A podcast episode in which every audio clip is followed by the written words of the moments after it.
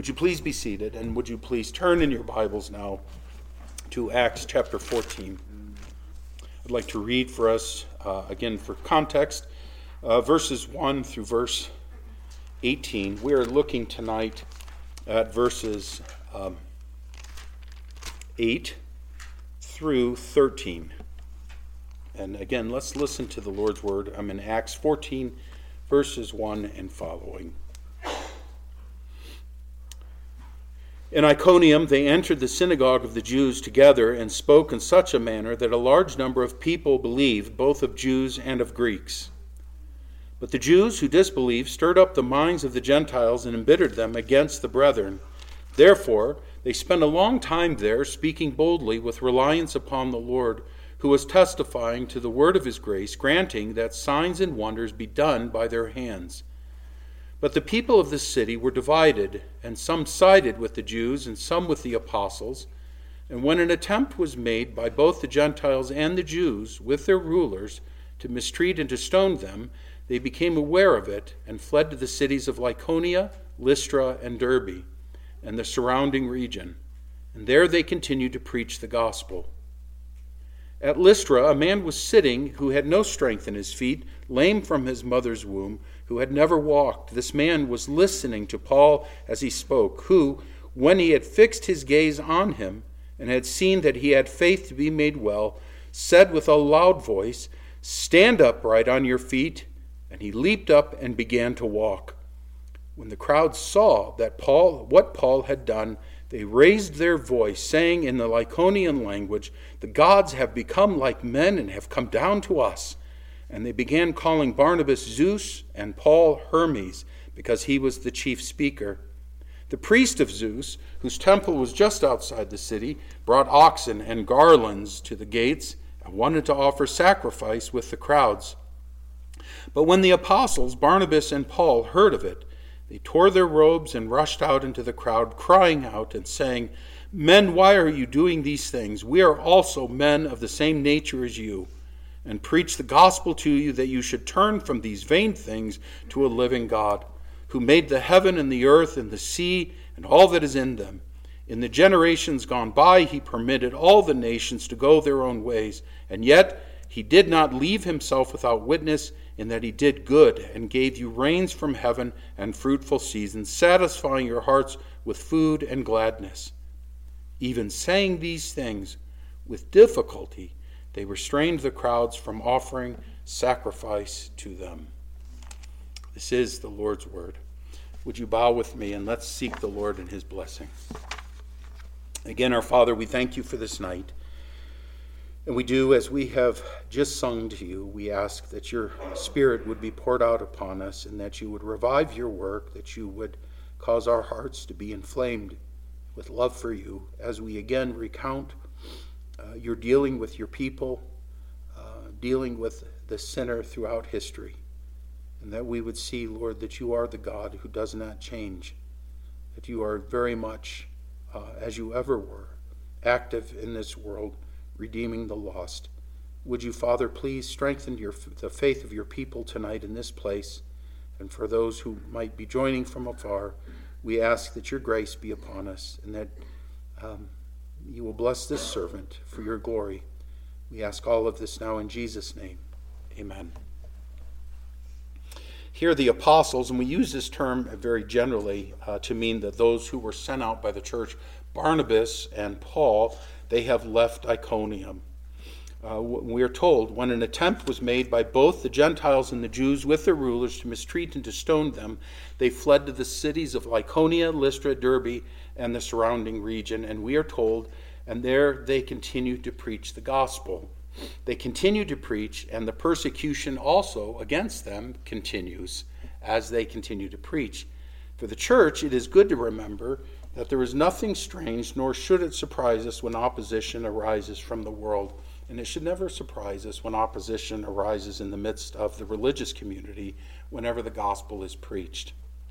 This opposition, uh, we have said, repeatedly is intended to silence, to intimidate, and even to cause people to fall away, to apostatize, um, to fall away from Christ. The effect would be we would say to neutralize the gospel going forward, right? Anytime you're preaching and you meet with opposition, you say, oh, forget it. Uh, you just want to walk away. You want to say it's, it's not worth it. And so, this is the effect to neutralize the gospel, to make it ineffectual, to stop the advance of the kingdom of Christ, to silence its messengers, and to ward off any possible adherents. As we come now to verses 8 through 18, we find another ploy of the devil and his attempts to neutralize uh, the advance of the gospel. We're not going to get through this whole passage of Scripture clearly from to verse 18, but it's a very interesting thing. We've been seeing that as the apostles are going forward and as they're preaching the gospel and they're meeting with persecution, we have a very different scheme, ploy of the devil at this time. And it's very interesting to me that here they come to Lystra, they're preaching the gospel, and instead of persecution, what do they meet with? They meet with praise. I mean, imagine the sweetheart deal that this is going to Lystra. Dude, they think we're gods. They want to offer sacrifices to us. And it, and it dawned on me that after being through such intense persecution for the apostles to meet with people who weren't trying to kill them, at least at this point, it could feel very comfortable and say, well, we can work with these people. At least they're not trying to kill us. But you see, the net result is still the same. Because in persecution, the goal is to keep you from looking at Jesus Christ. And when your eyes are focused on a man, your eyes are still not on Jesus Christ. And so the net result is still the same. The gospel doesn't go forward. And so here we have um, this, this praise. We will see it, and we're building up to this, and we'll get into it again next week. Uh, we have to be very uh, cautious about this, that one is just as dangerous as the other as the result becomes the same. Faithful ministers will not succumb to either one. And this is what we see with Paul and Barnabas. They don't succumb to these things. Once again, we find the apostles now in Lystra preaching the gospel. They are doing what they do and they are being faithful. Notice here, too, that they don't end up going to a synagogue. This is the first time. That previously, they've been going into synagogues and they've been dealing with people who are Jews or God fearing Gentiles. So they have a foundation. This time, they've taken a step back and now they're dealing with a, a very different group of people. Listen to the word and how, how it portrays the gospel going forward with power. Listen to verses 8 through 10.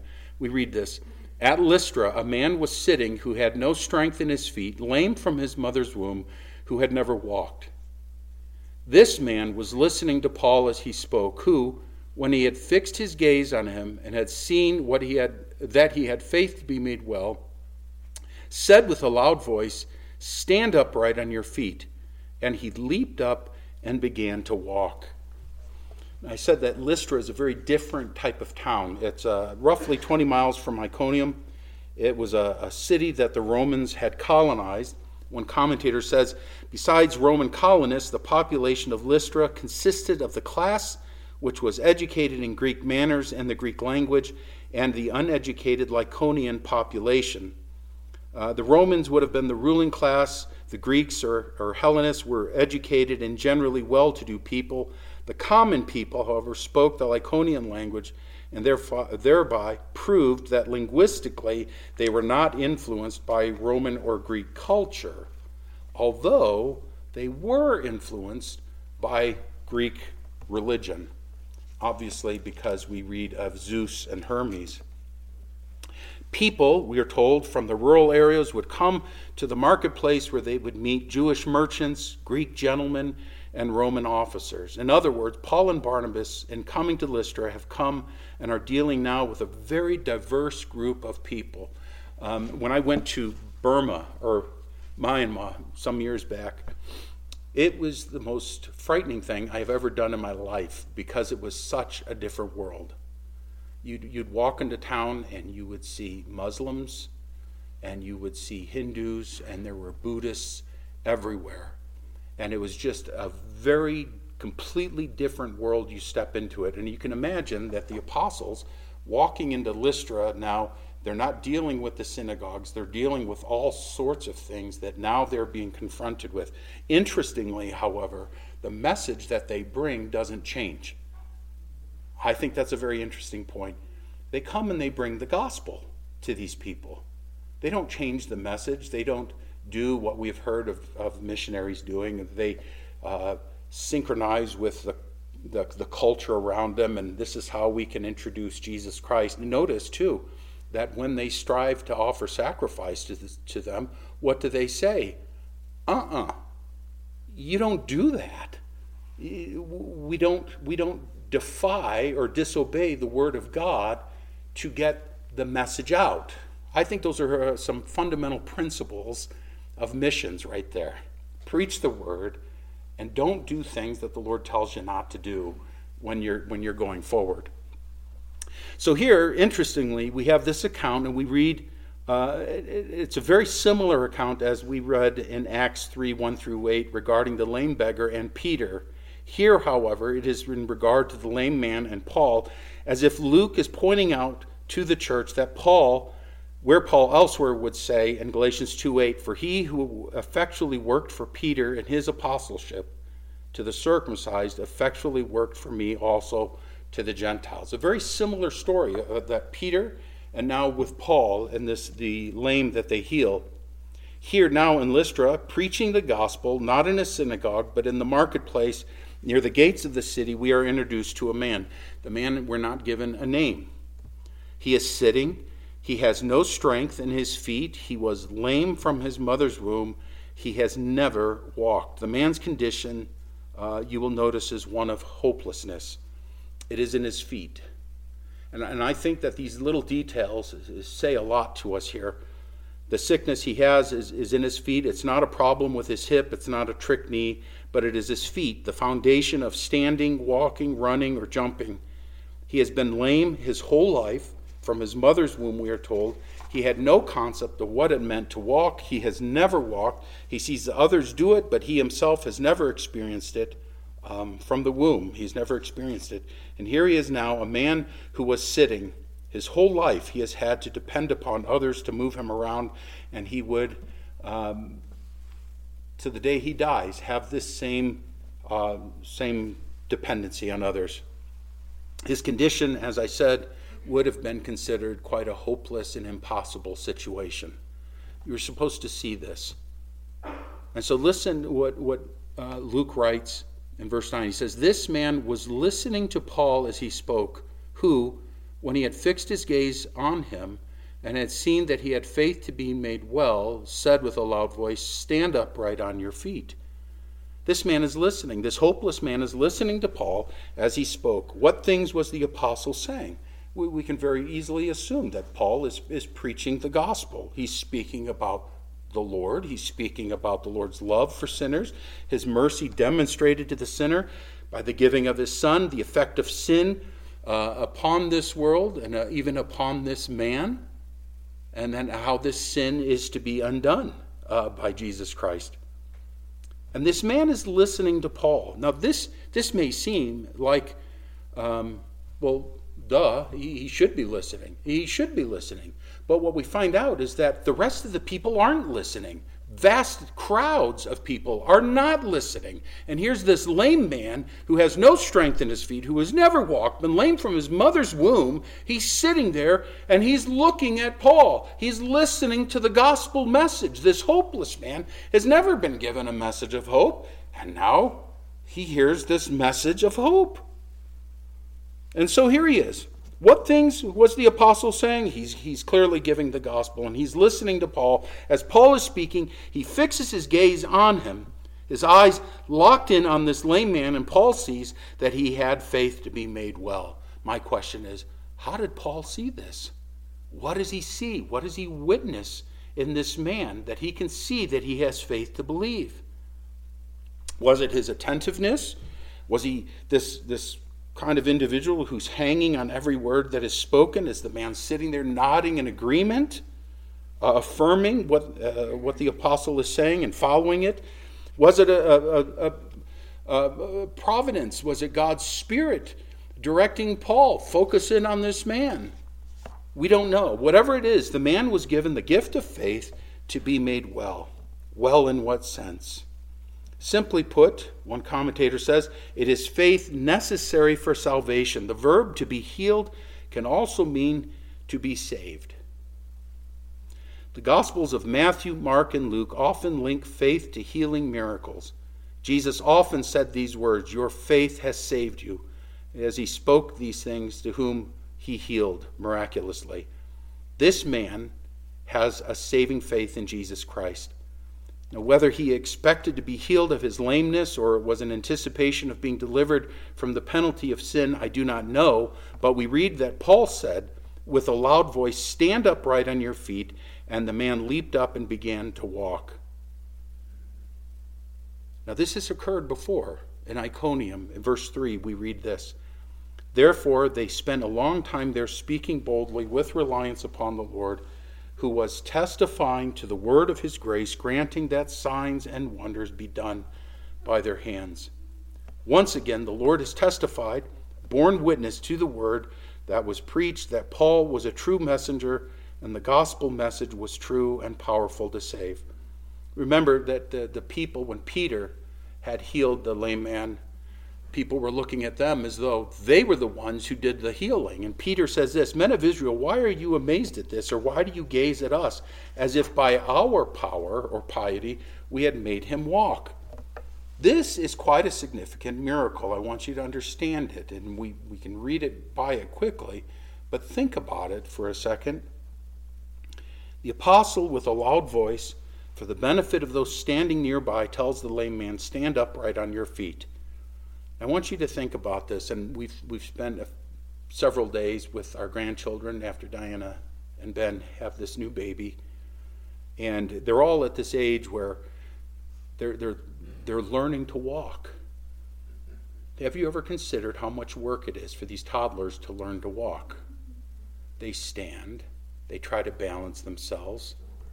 It's, it they stand and they wobble they're unsure about themselves, their chubby little legs, chubby little ankles, and they take a step and they rock back and forth and they fall. And, and I, am watching um, our one granddaughter, Addie, who is just, it just seemed like just weeks ago, she was still un, unsteady on her feet, and now she's running.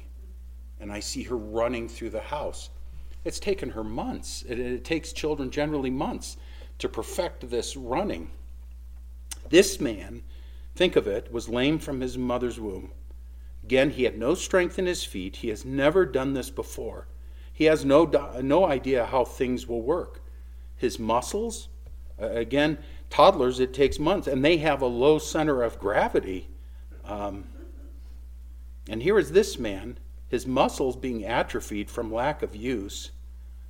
Right? His, his, his legs aren't developed, his ankles aren't strong. What about his hips? What about his knees? What about all these things? And Paul says, Get up. And, and we're told the man leaped up and began to walk. It's not just that the feet are strengthened, it must be that everything in that man's body is strengthened and healed in order to instantaneously be able to leap up. It was, it was this morning. Uh, John Burberry, we were watching some of the children rolling around on the ground out here. He goes, You know, I can fall just as fast as any of those children on the floor. He goes, The difference is I can't spring up off the floor like they do. And then you think about this man, he leaps, he leaps up off the ground and he walks. This is not just a pretty good miracle. This is a really strong, a really good miracle that the Apostle Paul has, has accomplished by the power of God.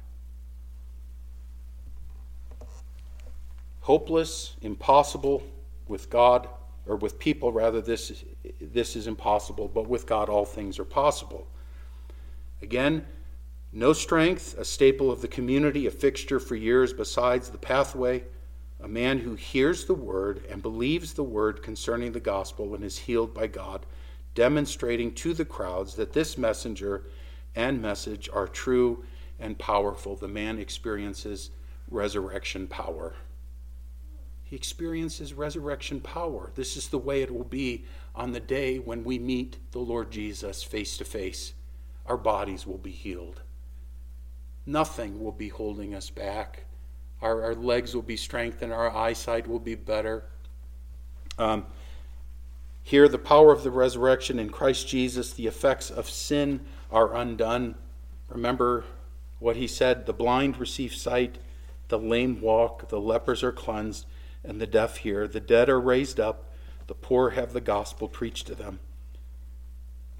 The problems are undone, and sometimes, sometimes immediately, but one day for all of us, completely, this is what will come about. Now, the crowds have seen this, and what should have been their response? What should have been their response? It should have been faith in the message preached, but we don't see that. And, and so, the, for this reason, it becomes very interesting to me, this passage. It did not happen in large scale as it happened with Peter in Acts 4 4, we are told. My friends, this is the same power, the same gospel today available to those who believe. But notice that the crowds do not believe, but instead they interpret what has been done through their own grid of experience and folklore and myth. Listen to what happens in verses 11 through 13. We, we see that the wicked here misassigned the power of God to men. Verses 11 through 13, we read When the crowd saw that Paul had done what Paul had done, they raised their voice, saying in the Lycaonian language, The gods have become like men and have come down to us. And they began calling Barnabas Zeus and Paul Hermes because he was the chief speaker. The priest of Zeus, whose temple was just outside the city, brought oxen and garlands to the gates and wanted to offer sacrifice with the crowds. The wicked misassign the power of God to men. Again, an astounding miracle, truly. The crowd saw what the apostle had done, but they did not apparently listen to the message at all. The man who was healed listened to Paul as he spoke. Remember this. The crowds did not listen to the gospel message. They don't hear about God, they don't hear judgment, sin, or about Jesus Christ. There is no framework for interpreting this miracle. They do not recognize the words that have been given. It's a sensational work, but in their eyes, it is not attributed to anyone or anything else but to Paul and Barnabas. The miracle is an end in itself, and it served no other purpose. We've discussed this before that miracles are to be considered as secondary things. In our culture, we look at miracles as being primary things, and the word being secondary. Remember the Jews, we show us a sign, give us a sign. And no sign, said Jesus. It's a wicked and adulterous generation who asks for a sign. No sign will be given to this generation except the sign of Jonah. Remember that. Should have been listening to the word. They should have been listening to the word. Miracles are not of, of primary importance, but they're secondary. Um, they are not a primary witness of the gospel. And, and this is a very easy point to prove. We always see the word being preached we don't always see miracles being done, do we? In the scriptures, as we read it, it's always the word that is preached. That's not the miracle. Sometimes miracles accompany the word being preached, which authenticates the message and the messenger.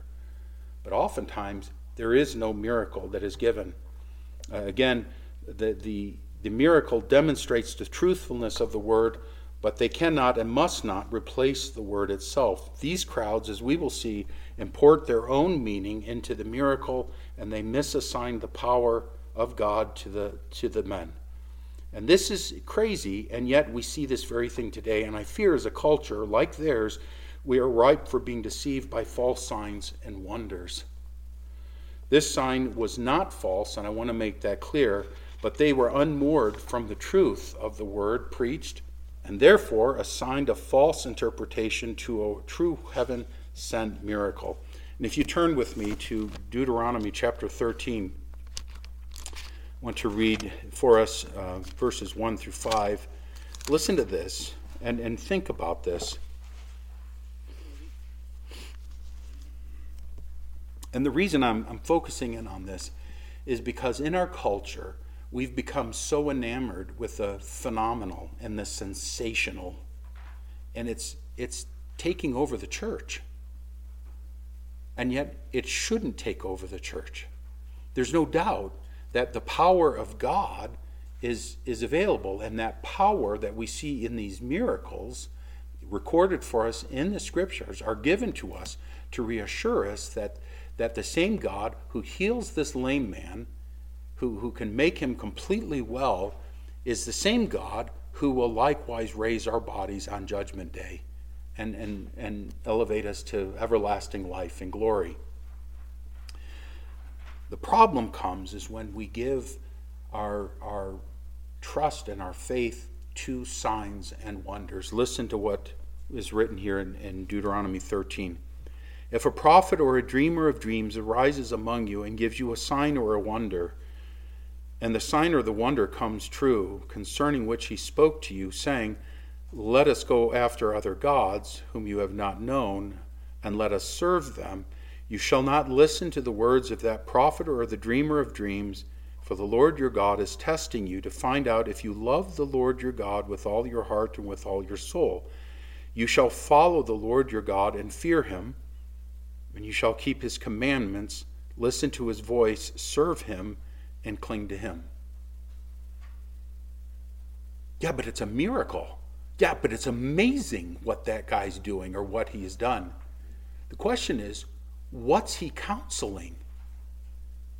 And you see, when, when they counsel something that goes against the word, that makes the, the miracle or the sign a false sign, a false wonder, and it should not be heeded.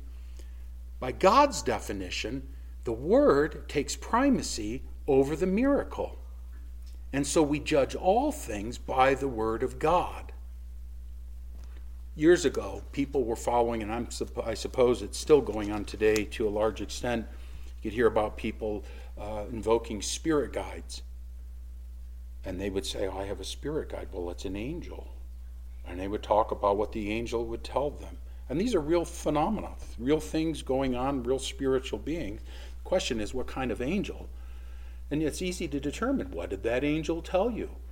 Told me to believe in myself told me that I have the power within. You know, and they tell you things like this. What does an angel in the scriptures always, a, a true angel of the Lord come? What does he say? He speaks. He says, Be not afraid. Right? And he comes and brings a message from the Lord, of the Lord, pointing the people to the Lord. When people would fall down and worship angels, good angels, what do they do? They say, Stop that, get up, I'm just a servant like you. That's the word. That's what the word tells us.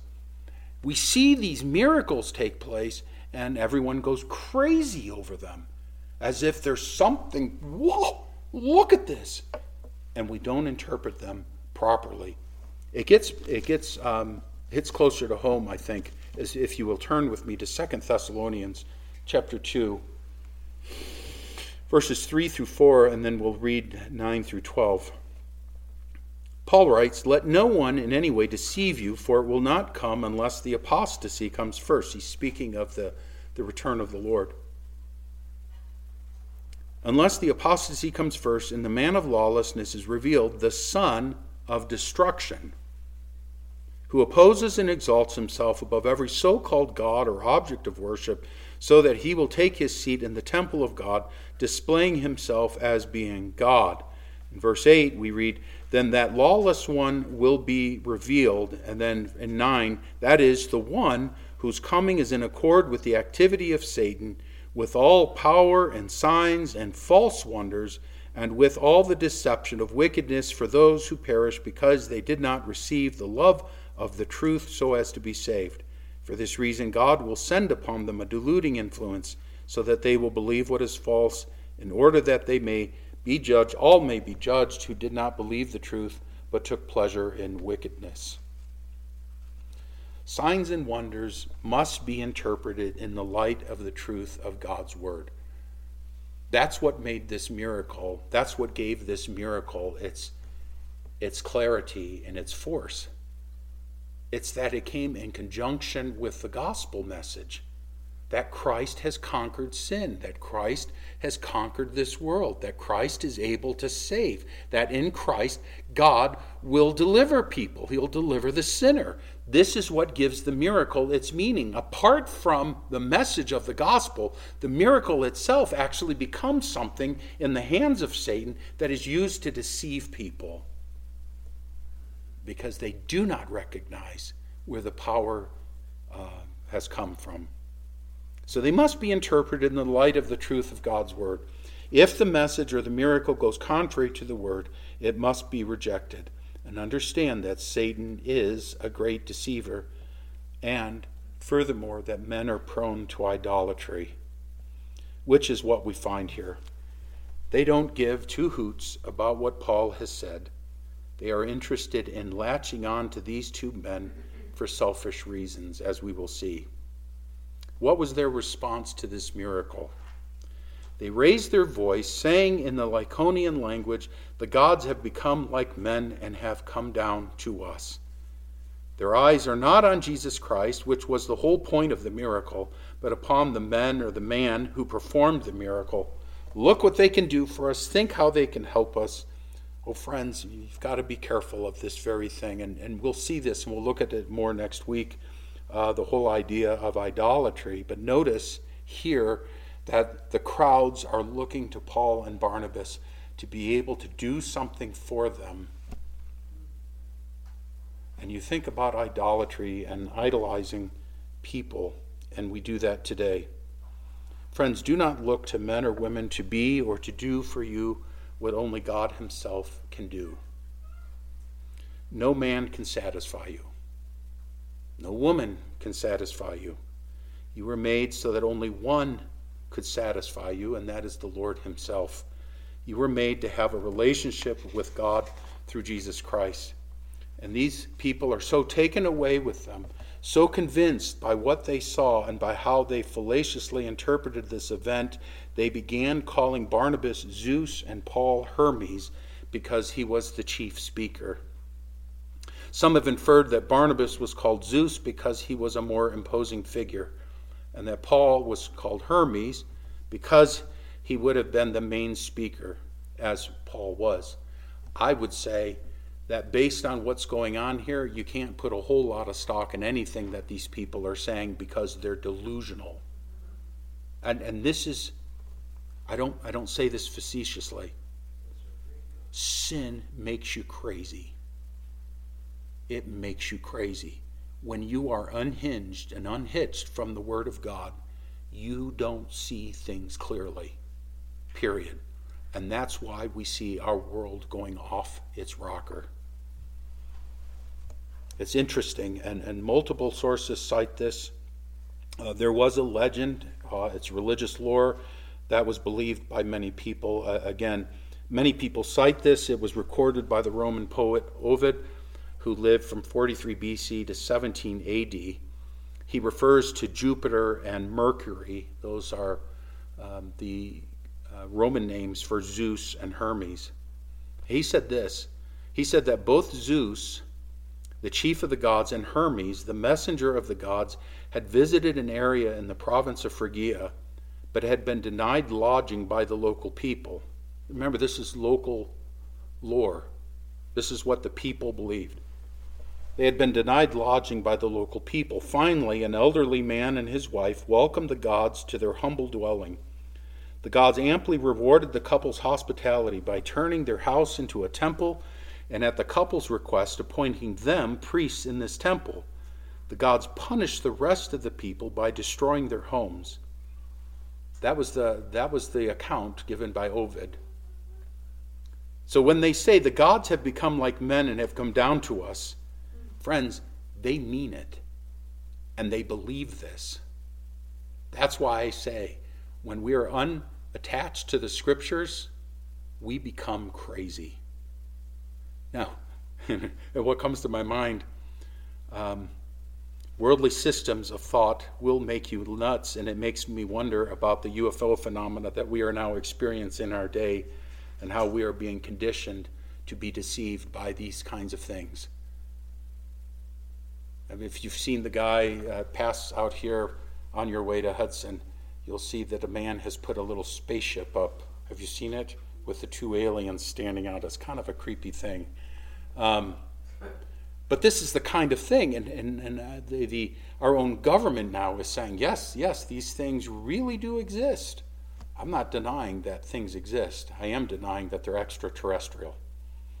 But, but what I think is interesting is that you have the folklore, and then you see a phenomena, and because we're so inundated with falsehood, we start to assign things to those falsehoods. This is what we see going on. A miracle that was clearly done in the name of Jesus Christ and by the power that Christ provides has healed this man, a man that everyone has seen his entire life sitting out there. They hear it in conjunction with the gospel. And what do they hear? Oh, it's the gods have come down to dwell among us. Look! And they've been deceived, and now they are taking what is a godly thing and they are twisting it and contorting it to their own ends and, and for their own benefit. The, finally, the crowds and culture are taken up with this notion that the gods have become like men and have come down to us, and we read, The priest of Zeus, whose temple was just outside the city, brought oxen and garlands to the gates and wanted to offer sacrifice with the crowds. How utterly pagan and dark they were in their understanding because they didn't have the gospel, because they didn't have the truth of Scripture. Remember, in Sunday school, we talked about general revelation and special revelation. What happens when your government and, and your, your educational system starts telling you, well, they're extraterrestrials? We start looking through this grid and we start interpreting general revelation through this warp. The warp, we said our, our warp is, is made worse by our sin but now let's, let's compound that and make sin even more sinful by saying there isn't a God, but this, that life started by aliens coming to the planet and seeding the planet with life. You can't make this stuff up. This stuff comes from hell.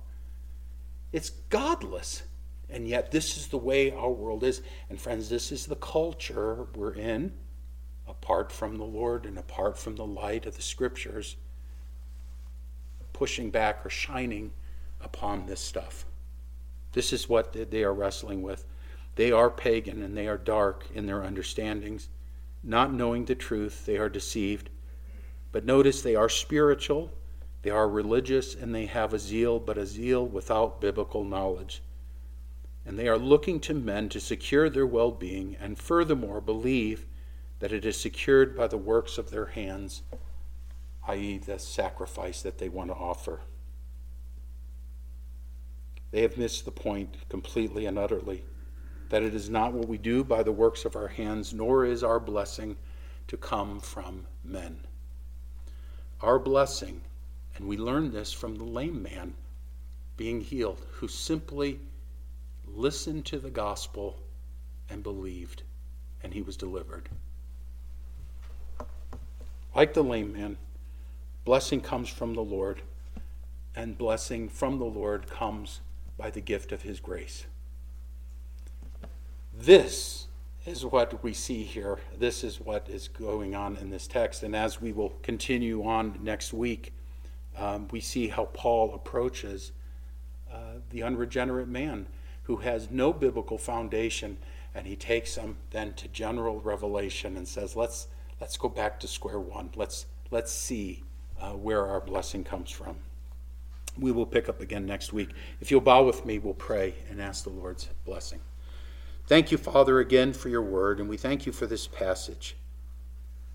And we pray, Father, um, that you would open doors for your gospel. We know that this world is lost. We know that our neighbors are lost. We know that people believe all sorts of things. Uh, they are deceived and under uh, the power of the God of this world. But we know, O Lord, that you are greater.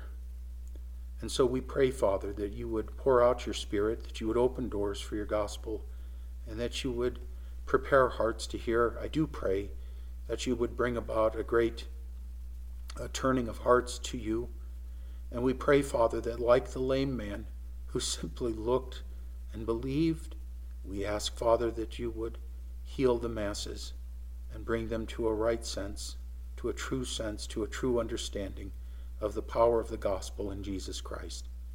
Again, we thank you for this evening and pray all of this now. In Jesus' name, amen.